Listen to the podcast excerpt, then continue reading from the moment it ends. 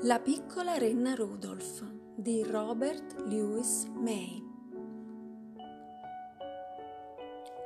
Lassù nel lontano nord, dove le notti sono più scure e lunghe e la neve più bianca, là abitano le renne. Ogni anno Babbo Natale si reca in quel luogo per cercare gli animali più forti e più veloci per trasportare nell'aria la sua enorme slitta. Dovete sapere che qualche tempo fa, da quelle parti, viveva una famiglia con cinque piccoli. Il più giovane rispondeva al nome di Rudolf ed era un piccolo particolarmente vivace e curioso.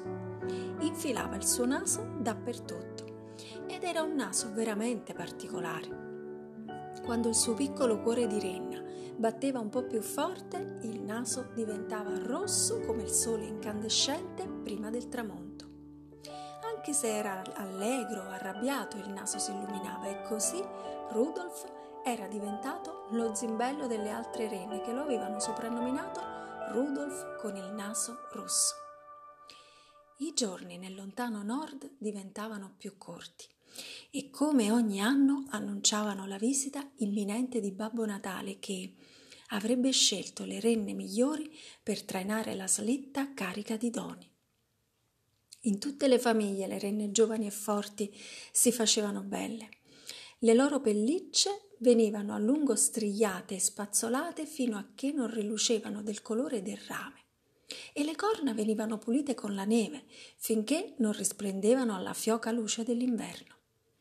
E finalmente arrivò il momento. Le renne impazienti si radunarono e tra di loro c'era anche Rudolf, e Babbo Natale atterrò con la sua slitta trainata da Donner, il suo fedele caporenna. Babbo Natale si mise subito al lavoro e cominciò a esaminare ogni animale borbottando parole incomprensibili sotto la sua barba bianca. Quando finalmente arrivò il turno di Rudolf, il suo naso diventò così rosso e luminoso per l'agitazione che Babbo Natale scosse la testa e disse sei grande e robusto, ma purtroppo non posso sceglierti.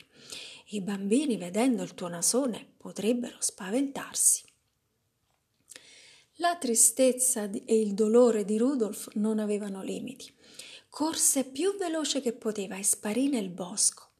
I giorni passavano, il Natale si avvicinavano e tutti erano così occupati con i preparativi per le feste natalizie che nessuno fece caso alla mancanza di Rudolf e al tempo che ogni giorno andava peggiorando sempre di più. Due giorni prima di Natale, Babbo Natale alzò lo sguardo al cielo e sospirò. Come potrò trovare la strada per arrivare alle case dei bambini? Quella notte non riuscì a dormire. Così indossò il mantello, gli stivali, il cappello, attaccò Donner alla slitta e uscì. La neve e la nebbia erano così fitte che Babbo Natale riusciva a vedere a malapena le sue mani.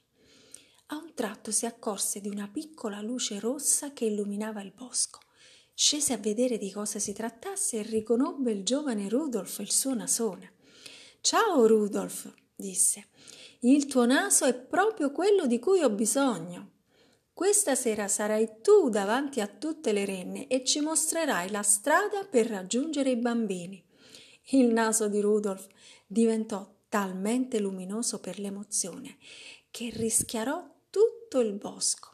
La piccola renna divenne il caposlitta di Babbo Natale e dal giorno successivo venne festeggiato da tutte le renne come un eroe e non fu mai più deriso da nessuno. Così, nel lontano nord, qualcuno deve aver visto Babbo Natale e i suoi aiutanti festeggiare e deve averlo raccontato, altrimenti nessuno avrebbe mai conosciuto questa storia.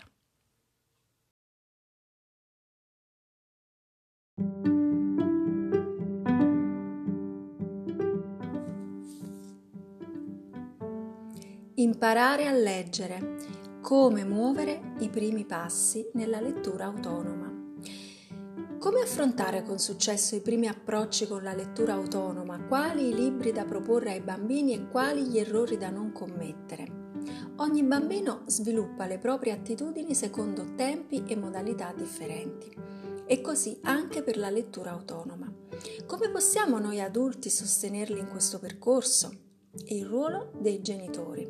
Rispetto a quanto avveniva 20-30 anni fa, oggi una fetta sempre più consistente di genitori è ben consapevole di tutti i numerosi benefici che comporti l'iniziazione precoce dei bambini ad un contatto con i libri e all'ascolto di storie.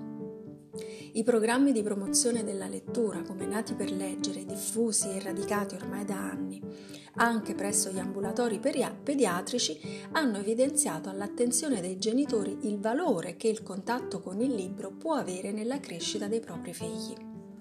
L'aumento considerevole della proposta in libri dedicati all'infanzia, soprattutto degli albi illustrati molto spesso di elevata qualità, ha affinato la sensibilità e il gusto del lettore e genitore. Per il genitore oggi il libro diviene una validissima alternativa ad un anonimo giocattolo.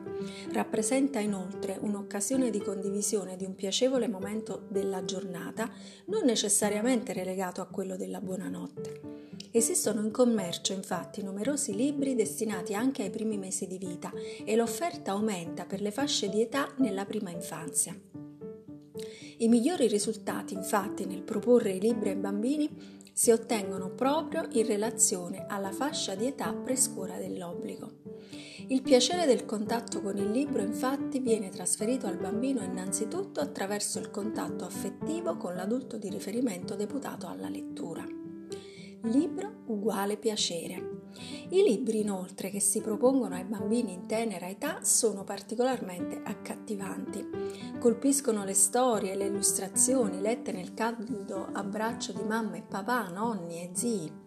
Il binomio libro uguale piacere perciò giunge ai piccoli senza particolari difficoltà.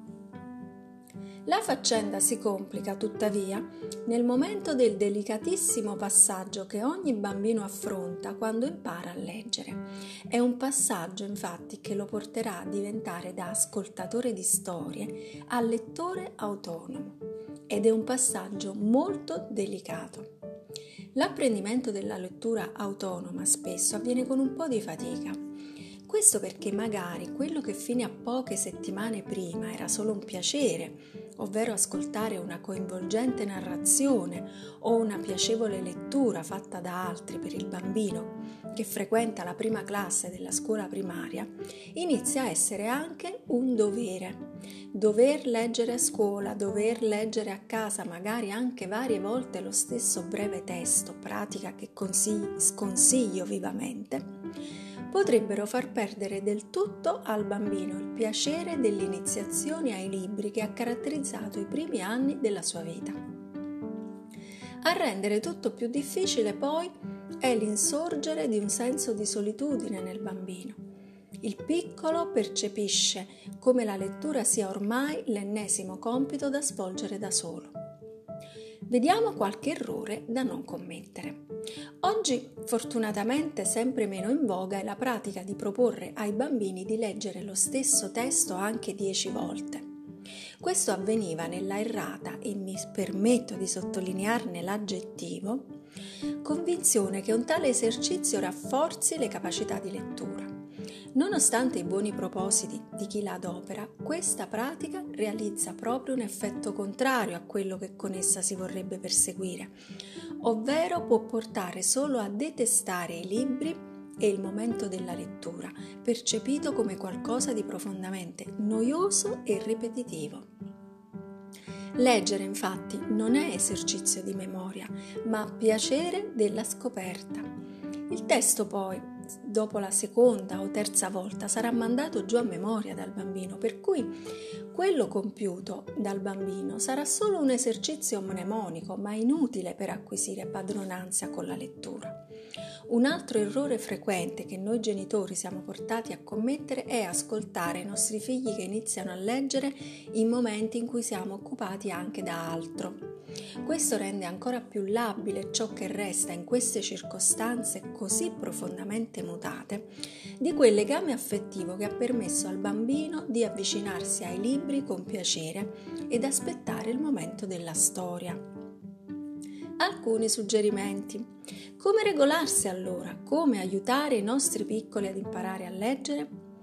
Al di là di ogni buona pratica, fondamentale resta anche in questa fase far passare al bambino un messaggio, ovvero che la lettura, anche se ora richiede un po' di impegno da parte sua, è ancora un piacere. Il libro rappresenta ancora un bel momento di condivisione con mamma e papà, ma anche di nuove scoperte. Ecco un consiglio per affrontare i primi passi verso la lettura autonoma. I genitori o qualsiasi altro adulto che seguirà il bambino in questo percorso dovrà far sì che la delicata equazione libro uguale piacere non subisca alterazioni.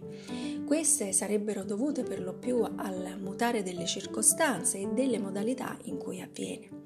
È importante comunicare in questa fase che c'è qualcosa di bello che si aggiunge attraverso la lettura, ma nulla invece di ciò che in essa amava il bambino verrà meno. Bisognerà poi armarsi di pazienza, buona volontà e mettere da parte l'ansia e partire dal presupposto che leggere è questione di esercizio, esattamente come per la scrittura. I risultati arriveranno, è solo questione di tempo. Se per imparare a scrivere il bambino avrà bisogno di un costante e quotidiano esercizio che lo aiuterà a sciogliersi con la mano, ricordare le lettere, ciò deve valere anche per la lettura. Esercitarsi tutti i giorni. Sarà necessario riservare agli esercizi di lettura ogni giorno un po' di tempo, interrompendo subito però ai primi segni di stanchezza del piccolo lettore in fieri. Il mio consiglio è quello di proporre di leggere tutti i giorni poco e spesso, cioè in vari momenti della giornata e non soltanto libri, ma qualsiasi tipo di testo scritto si trovi sotto gli occhi del bambino insegne dei negozi, un titolo sul manifesto, il nome dei cibi al supermercato, anche una breve lista della spesa, magari scritta con i caratteri dello stampato maiuscolo dal bambino stesso se in grado di farlo. Leggere di tutto. Riuscire a leggere in tante e disparate occasioni della giornata è un gioco divertente, un valido esercizio di lettura e sarà per il bambino anche una piccola sfida che accetterà volentieri. Infine è molto importante comunicare al bambino la nostra attenzione, fargli sentire che noi ci siamo insieme a lui in questo nuovo percorso di crescita e che il rapporto con il libro, soprattutto se è stato sempre molto positivo, non è mutato, ma resta sempre un piacevole momento di condivisione, anche se a leggere le storie comincia ad essere lui. Naturalmente mamma e papà mantengano la stessa buona abitudine di leggere albi illustrati se il bambino apprezzerà tanto questa modalità. Oltre a quelli della scuola, che libri da proporre? La scelta di libri da proporre anche per i bambini che affrontano le loro prime letture è davvero molto vasta. Quasi tutte le case editrici hanno una linea dedicata che spazia a seconda del grado di familiarità del bambino con la lettura. Si può cominciare con lo scegliere piccoli libri che raccontano storie molto brevi e che hanno dimensioni ridotte, formati leggeri ed adatti a piccole mani. I testi all'inizio saranno quelli in stampatello maiuscolo, per poi passare a quelli scritti in stampatello minuscolo e infine in corsivo. Se ne trovano davvero tutti i tipi. Ve ne segnalo alcuni. La collana Bollicine Prime Letture, edizioni Giunti. Collana Prime Pagine, M Edizioni. Collana Leggo Io, edizioni Giunti Junior. Serie gialla dai 6 anni, Il Mulino a Vento, Raffaello, gruppo editoriale. Per passare poi alle proposte con testi in stampatello minuscolo in formato adatto alle prime letture, segnalo i cartonati di M Edizione dedicati alle storie della mucca moca. Infine, per i bambini che sono alle prese con il corsivo minuscolo, Edizioni L propone la collana Una fiaba in tasca. Tantissimi titoli per conoscere alcuni dei classici della narrativa per l'infanzia ed esercitarsi a leggere anche testi in corsivo. Infine segnalo una bella proposta di Il Castoro editrice che con la collana Tandem ideata e curata da Lodovica Cima propone piccoli libri articolati in due parti che corrispondono a due storie differenti. La prima parte è impegnata da una storia con testo in stampatello maiuscolo, prosegue poi una con il testo in stampatello minuscolo.